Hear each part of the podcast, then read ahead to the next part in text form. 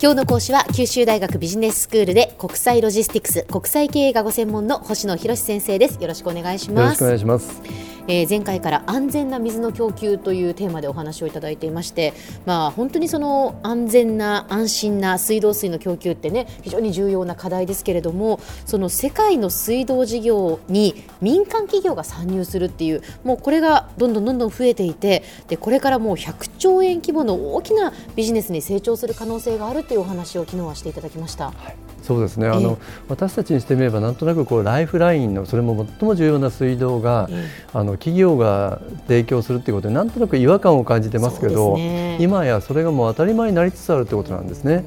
でそこに今多国籍企業の活動があるんですけど、フランスのベオリエウォーターとかスウェーズエンバイラメントっていう会社イギリスのテムズウォーターという会社が、まあ、これは世界のメジャーなんですけど、はい、次々と世界のそういう水道事業を請け負って、うん、民間企業がそれを担当し始めているということなんですね。うん。あの、まあ、フランスにしてもイギリスにしてもそのヨーロッパの企業ですけれども日本の企業でそういう活動をしているというところあるんですか？あるんですけれども先ほどお話したようにおそらく日本は水道は自治体がやるっていう、うそういうやっぱりイメージがあったんで、ね、そもそも企業が参入してないですよね、ええ、ただ旭化成とか東レとか久保田とか三菱レイオンというですね日本の企業これは例えば海水の淡水化技術だとか水をろ過する被膜技術のような素材だとか機器の分野で非常に高くシ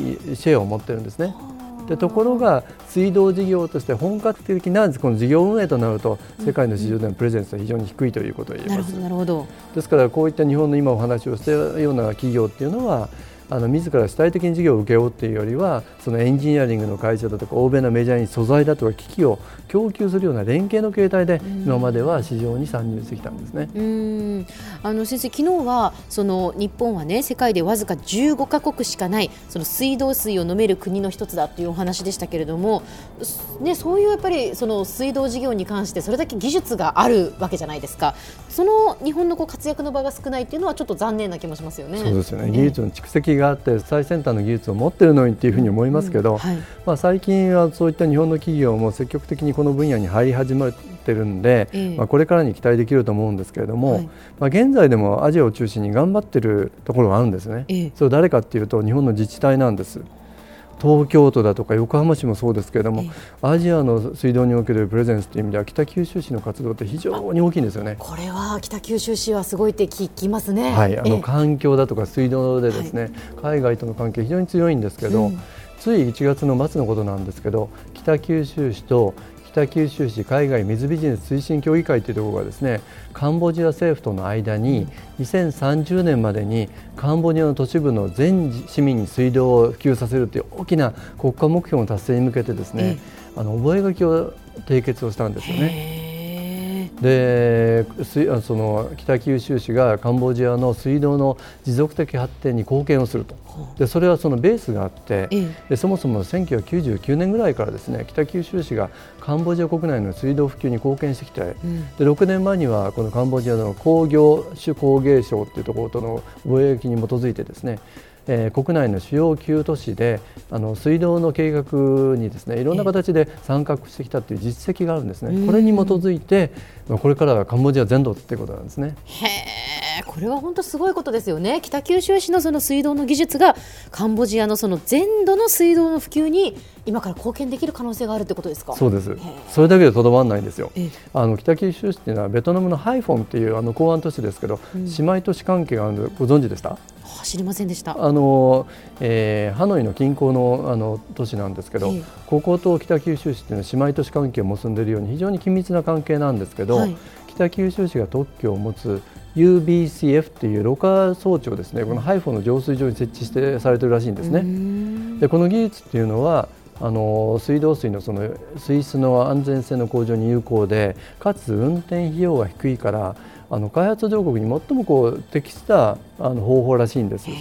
でそうするとこれからこのハイフォンだけにとどまらずにベトナム全土にこう普及することが計画されているらしいですし北九州市にしてみればこれを一つのショーケースモデルにしながらまさに開発途上国に展開してこようとされているんですよね。もう本当にこんな風にこう聞いてみますとその海外でやっぱりこの日本の技術が活用できるそれだけ蓄積があるってことですよね。そうなんです。で他にもまだまだあるんですけどね。ある国連機関の技術会議にたまたま参加させていただいた時にお聞きした話なんですけど、ええ、水道の漏水率水が漏れる率っていうんですけど世界的に非常に高いらしいんですよ。そうでそうすると安心安全な水を供給するっていう浄水をするってこともそうですけどそれを水道管を通して家庭に送り届けるっていうことがですね、うん、非常に難しくてその多くがその途中に漏れてしまう。それを漏水率っていうんですけど。なんか日本にいるとあんまりそういうこともやっぱ考えないですよね。よね水道管からそんな途中で漏れてしまう水が多いなんてえ？ですよ、ね、信じられないという感じですけど。この数字聞かれたらもっと驚かれると思いますけど、うん、マニラでは53%、ジャカルタでは51%、つまり 供給した半分が漏れちゃうということですよね。うわ信じられません。ところちなみにロンドンでも漏水率26.5%。そうなんですか。そうなんです。4分の1ですよね。そんな中で福岡市っていうのは2.6%ロンドンよりも1桁少ないんで日本国内の17政令都市と東京を含む18都市の中で最低らしいんですね。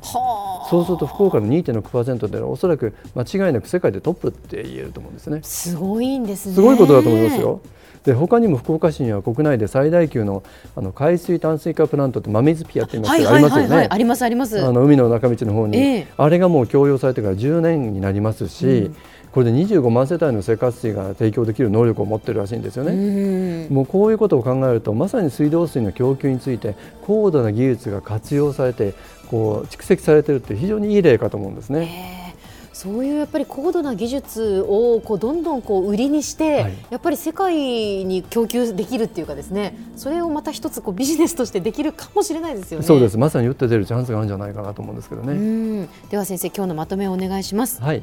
日本企業は水道水の浄化の被膜技術のような素材だとか水処理の機器においては高い技術を持ってましたけれどもなかなか安心安全な水道水を供給するっていうところまでは行ってなかったんですけどそれは日本の自治体にもがあるこうノウハウであってこの技術だとか管理の蓄積がこれから開発途上国でどんどんどんどんですね開発途上国で生かされている可能性があると思うんですよね。まあ、そうするとこれ国際貢献にもつながることですし水道事業で国際貢献するっていう日本の自治体素晴らしい話じゃないかなと思ってます。はい。今日の講師は九州大学ビジネススクールで国際ロジスティクス国際経営がご専門の星野博先生でした。どうもありがとうございました。ありがとうございました。